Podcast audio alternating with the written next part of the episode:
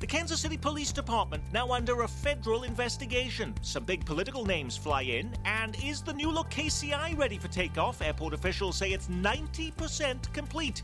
And a new fix for the homeless, why the city is now paying them 15 bucks an hour to pick up trash. Those stories and the rest of the week's news straight ahead. Week in Review is made possible through the generous support of AARP Kansas City, RSM, Dave and Jamie Cummings, Bob and Marlise Gorley, the Courtney S. Turner Charitable Trust, John H. Mize and Bank of America NA, co trustees, and by viewers like you. Thank you. Hello and welcome. I'm Nick Haines, your host and guide through the week's most impactful, confusing, and befuddling local news stories, lifting up the hood and possibly the roof, windows, and doors off of our Metro's top headlines are the Kansas City Call's Eric Wesson, Dave Helling of your Kansas City Star, and Channel 9 chief political analyst Michael Mahoney. Our town is back in the national spotlight this week as the Justice Department launches a federal probe into the Kansas City, Missouri Police Department. Maybe it takes something forced to get it fixed. I do not think that this is the sort of thing that perhaps is astonishing to us, and frankly, that in and of itself should be concerning. The Washington Post, CNN, the New York Times all picking up this story. What are federal investigators looking for, Eric? Well, discrimination. Uh, black uh, police officers discriminated against for promotions, black police officers discriminated against while they're going through training. One of the interesting things that I found out about it, because I've been doing this study about it, is the retention of black police officers once they get out of the academy. And I think the star, uh, Glenn Rice, and the crew did a very good job of exposing it. But what I think most people in the black community wanted them to do was look at the police shootings, look at a lot of other things that are going on in the police department with that culture that is just growing amok. But there have been groups calling for police accountability for years and years. They've been on the streets protesting. Why now, then, Michael? Well, it takes a little while to get the attention of the Justice Department. And, and, you're right, and Eric is right, that the, the first calls for this, which uh, happened after the George Floyd incident and the demonstrations and, and, troubles here in Kansas City, was for from the Urban League and Gwen Grant, some other civil rights leaders. Let's have the DOJ come in and look at the policies and the practices of the Kansas City Police Department, including, uh, uh, in addition to, uh, to the hiring policies that apparently they're going to be uh, looking at. And so it's taken a while for this to get the attention of the DOJ. Now it's going to be there, and it's going to take a while for the DOJ to conduct an, uh, an effective investigation. And so I don't think anybody should be waiting for a report from the Department of Justice about the Kansas City Police Department that uh, anytime soon. It's going to be months, maybe well over a year. Does this change the search for the next police chief? We're yes. still under interim leadership. Yes, it does, uh, uh, Nick, uh, for a couple of reasons. First, if you select someone from within the department, which appears to be likely, Kansas City hasn't uh, picked a new chief from outside the department in decades, then whoever you pick is going to be tainted by this allegation, these credible allegations of racism and hiring promotion. And Eric didn't mention this, but hostile work environment is also part of the Justice Department's probe. And that's part of the story that Glenn and others wrote for the Star that once you're a, a, an African American in the department, you're subject to harassment and name calling. And that, of course, needs to be, uh, be explored as well. So if you pick someone from inside, you've picked someone from the existing culture, and the idea that somehow trust can be rebuilt when you, in essence, just continue the practices that led us to this point is going to be difficult. On the other hand, we're writing about a, a bit about this. If you pick someone from outside the department, that person, him or her, comes to the police department under the cloud of a federal investigation from the Department of Justice and the potential of a consent decree that would outline specific hiring practices, specific remedial steps the department might have to take. So, either way, it's going to be much more difficult for the police board to pick a new chief.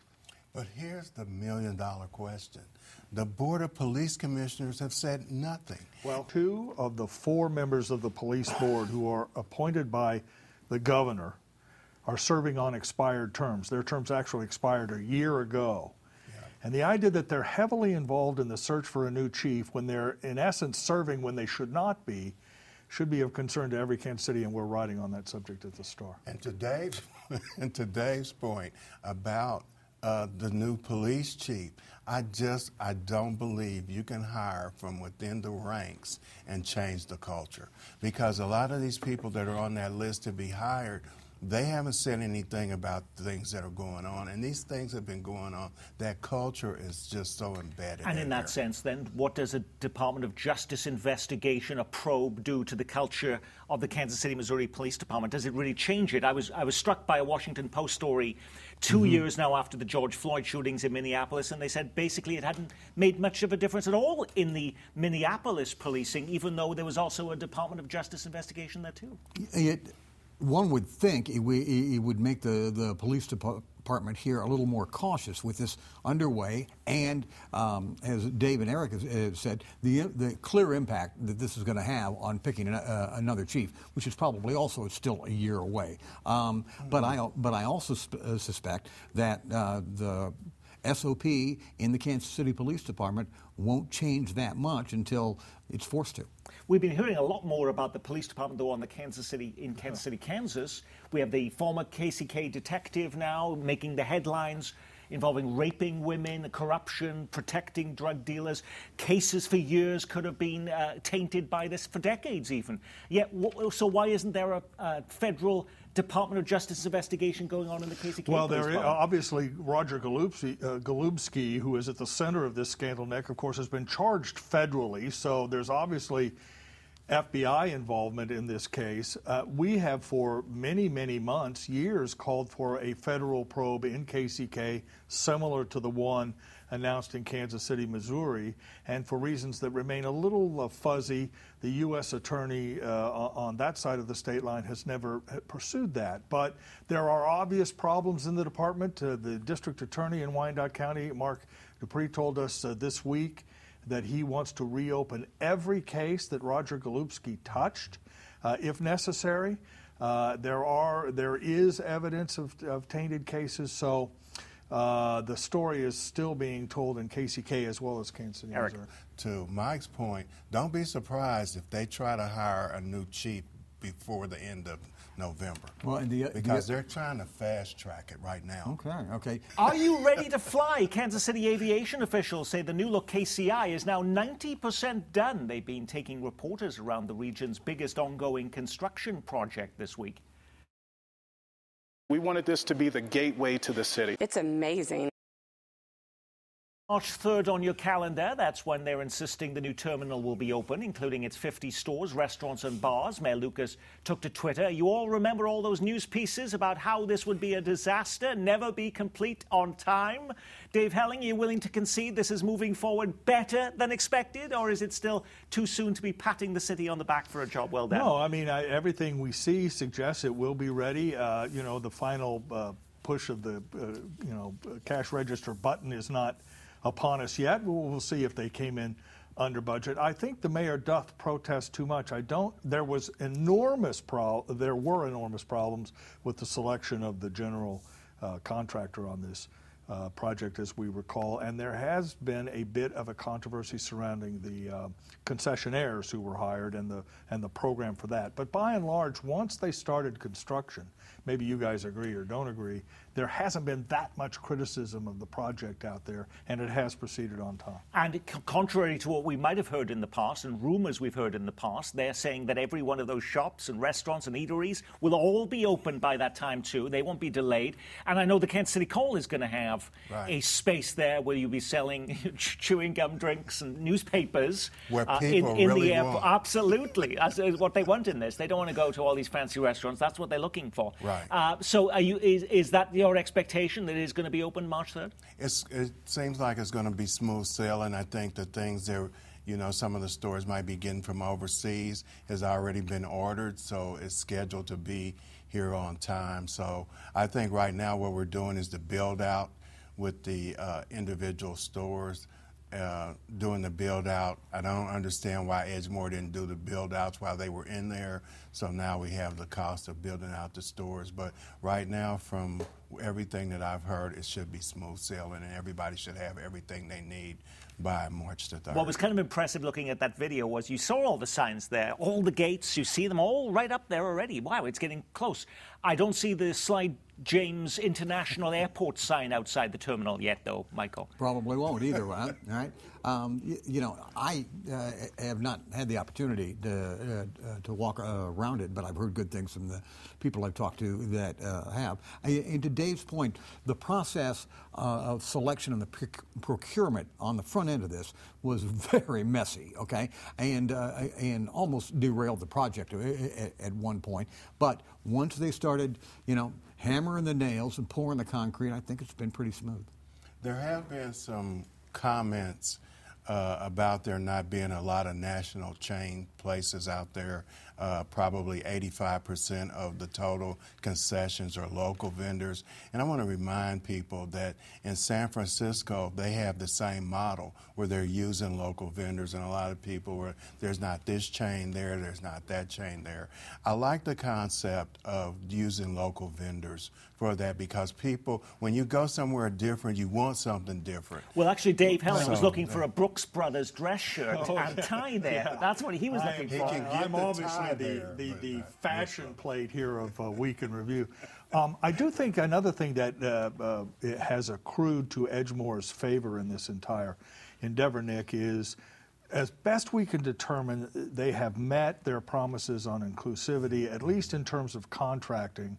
Workforce participation may be a little bit uh, weaker, but in terms of their promises to, hey, we will do this for the community and we will make sure of women participation and minority participation in the project, those goals seem to have been met. Again, we haven't gotten the final figures, but it appears that way. That was always going to be a stumbling block, that if indeed halfway through they were far behind, there would be protest, work would be shut down. That didn't happen. So that accrues to their credit. We'll know for sure if they met those goals at the end of, uh, at the end of the construction process. And, back to the vendors for a, second. I, I, I think um, the renovation out there is caught in a damned if you do or damned right. if you don't. Right. Because, because if it would have been all changed, a lot of people would have been uh, complaining justifiably, where are the locals? And now it is uh, a lot of local Kansas City flavor out there, and people are saying, where are the change? Folks, we got plenty of change, all right? yeah, exactly. Coming up next, Empty No More. This 18 story downtown office tower was supposed to be the home of Waddell and Reed. That was until the Overland Park based financial firm decided last year it didn't want it anymore, even though City Hall was throwing $35 million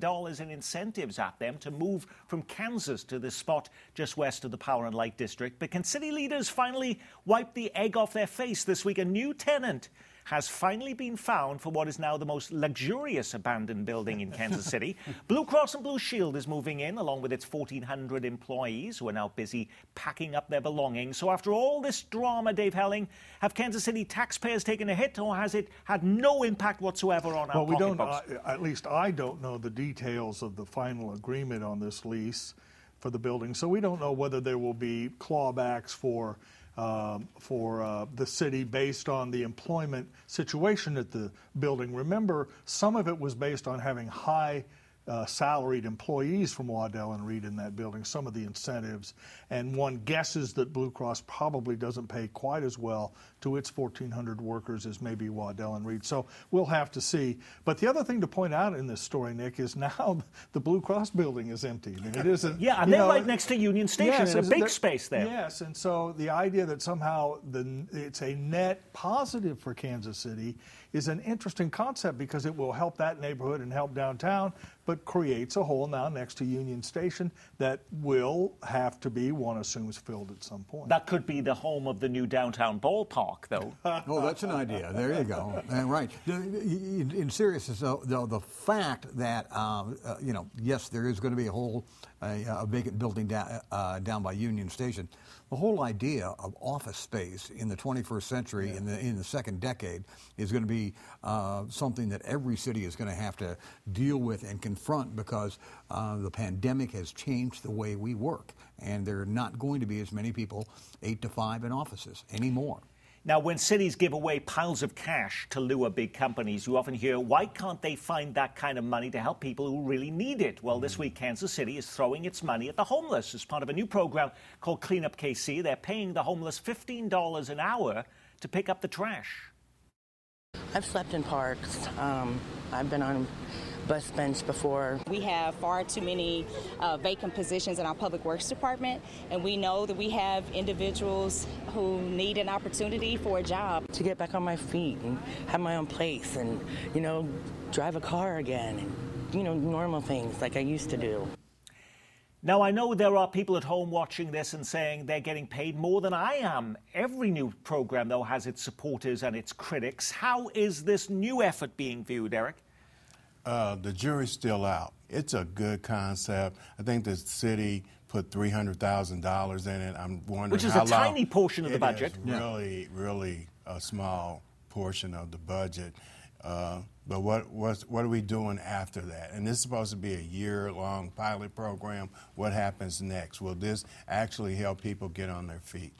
Uh, the jury's still out on it. Well, yeah, you know, it's one of those things. However, you know, you need to crawl before you walk, uh, and so uh, I think City Hall gets some props for that. Now, the program's not very extensive; it's a handful of workers at, the, at this point. But uh, yeah, I mean, um, you know, there's a there's a value to work uh, that just you know helps a lot of people in, in many ways. 15 bucks, nobody's going to get rich on that. I, I got it, but you know, it's 15 bucks they weren't making beforehand. But shouldn't we be trying to get people in careers? And I don't know if I is there a, a market for a career of picking up trash, uh, cutting vacant lots. Why aren't we geared more toward getting people substantial, sustainable careers? Agreed, but it, you know, something is better than nothing. Again, I go back, let's crawl before we walk. Yeah. And the other side of this quickly, Nick, is that the public uh, upset with the trash in the streets and, Right. and uncut uh, vacant lots and medians with weeds and trash is very high. I mean, people are upset about it in Kansas City. And so the other side of this equation is this at least addresses an important need in this community to be cleaner about what we do. And in that sense, it may be a success as well. Last week, we asked why we've had zero visits in Kansas and Missouri this election year from President Joe Biden and former President Donald Trump. But that doesn't mean we aren't getting some big political names flying into town. This week, new Virginia Governor Glenn Youngkin was here, and so was the man some say could be the next Republican nominee for president, Florida Governor Ron DeSantis. Both governors campaigning for Derek Schmidt, who's trying to unseat Laura Kelly as Kansas governor. I am looking forward to the state of Kansas selecting Derek Schmidt to be your next governor. Michael Mahoney, what was the value for Derek Schmidt in bringing in governors DeSantis and Youngkin? Youngkin uh, won election in 2021, uh, basically on a very interesting platform that really works in governor's races, and, and it was parents, you're not getting your money's worth for, for your schools, and he uh, that that resonated uh, with Republican voters and voters in Virginia quite well, and people started looking. Here's the pathway beyond Donald Trump. Uh, for the Republican Party. How about for DeSantis then? Immigration has been his big push. We've been hearing a lot about. Does that also benefit Derek he, Schmidt? He will not win the nomination to be the governor of Martha's Vineyard. Okay, so uh, but but uh, the the DeSantis trip was him, as I mentioned before, coming in to pick up political chits uh, among the Rep- the Republican establishment around uh, around the country. So there's two very different campaigns, but they both speak to the importance that Republicans have in this race. And the Schmidt campaign is stepping up its attacks uh, on Governor Kelly um, this, this past week as well. In fact, they're, they're saying she's lying about things. Derek Schmidt has been trying to de emphasize abortion in that campaign. So, is, does immigration help him more as an issue? It might. I mean, immigration is an issue in Kansas and should be more than, for example, Missouri. The, the Latino population in Kansas is actually quite high, much higher in western Kansas than it is mm-hmm. in our area. So it has some resonance in a way that maybe it should not or does not in Missouri. But the interesting thing to me, Nick, is that Derek Schmidt, there was some new polling this week that shows Schmidt trailing Laura Kelly by two or three points. Margin of error stuff, it's a toss up race. That should be of some concern to Republicans since Kansas is such a Republican state and Jerry Moran is arguably a, a, a huge favorite in the Senate race and in other places. The idea that we're seven weeks out and that it's a dead heat between Laura Kelly and Derek Schmidt suggests one reason why he's calling in Glenn Youngkin and getting more aggressive on TV and calling her a liar and other things because I think he realizes he really needs to uh, turn up the heat or his campaign would be in trouble. And the, the independent person, it looks like there's there's the one that's pulling his votes. Yeah, the, I don't the, think he's hurting. Well, first Laura of all, Kelly. he's got to worry about Dennis Pyle. Pyle Right, had three percent of the vote, Yeah. and if he if that all went to to Schmidt as we assumed it would, he would actually be ahead in the poll that I saw. So that's a concern, and there there, there is also worry in both parties about the turnout of the abortion voters from August. Will they vote or will they not vote? If they do turn out, Laura Kelly's in pretty good shape. If they don't, if it's a, if a normal November election, it may be a, a better night for Republicans. Ju- Just to flip that coin for a, for a second, from the uh, from the Democratic perspective on this, the fact that the incumbent governor is under 50 percent is always a trouble flag for that campaign. They believe that they, they're, she, she's in her 40s, she's uh, she's okay from that, but she is not at 50 percent, and incumbents always feel a lot more comfortable if they're above the 50 And- and the percent uh, level. is a lot is more because comfortable. Independents tend to vote or, or, or go to the challenger in the last few days of a campaign because they know Laura Kelly. Right. And so they would pick somebody else. But I think the difference with this being, if you were a Democrat, is that that state voted overwhelmingly for Donald Trump, and for her to even be a front runner of any sort, I think that speaks volumes of No. what her campaign is doing and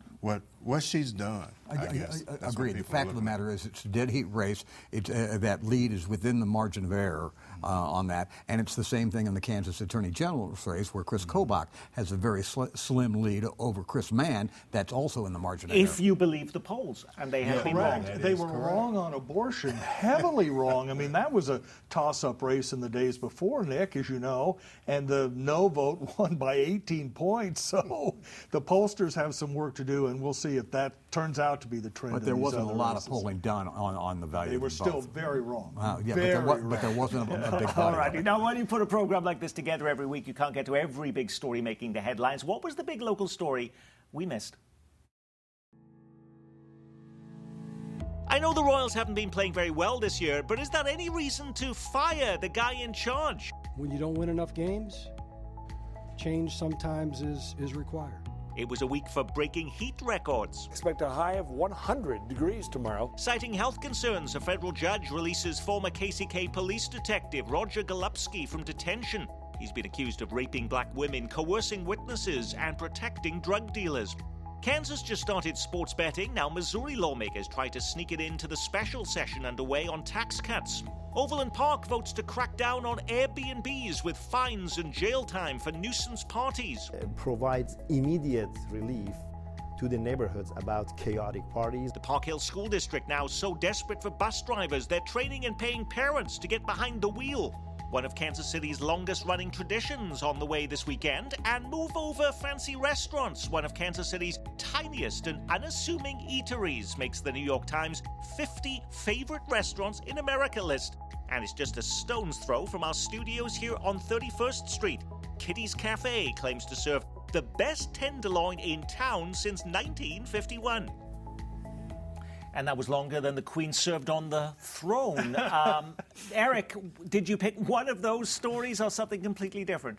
I, I think the sports quote of the decade, maybe the century, was uh, Sherman saying that he wanted to, the, you know, he was talking about uh, Dayton Moore, and he said, he always talks about championships. I just want to know what it's like to be a wild card team.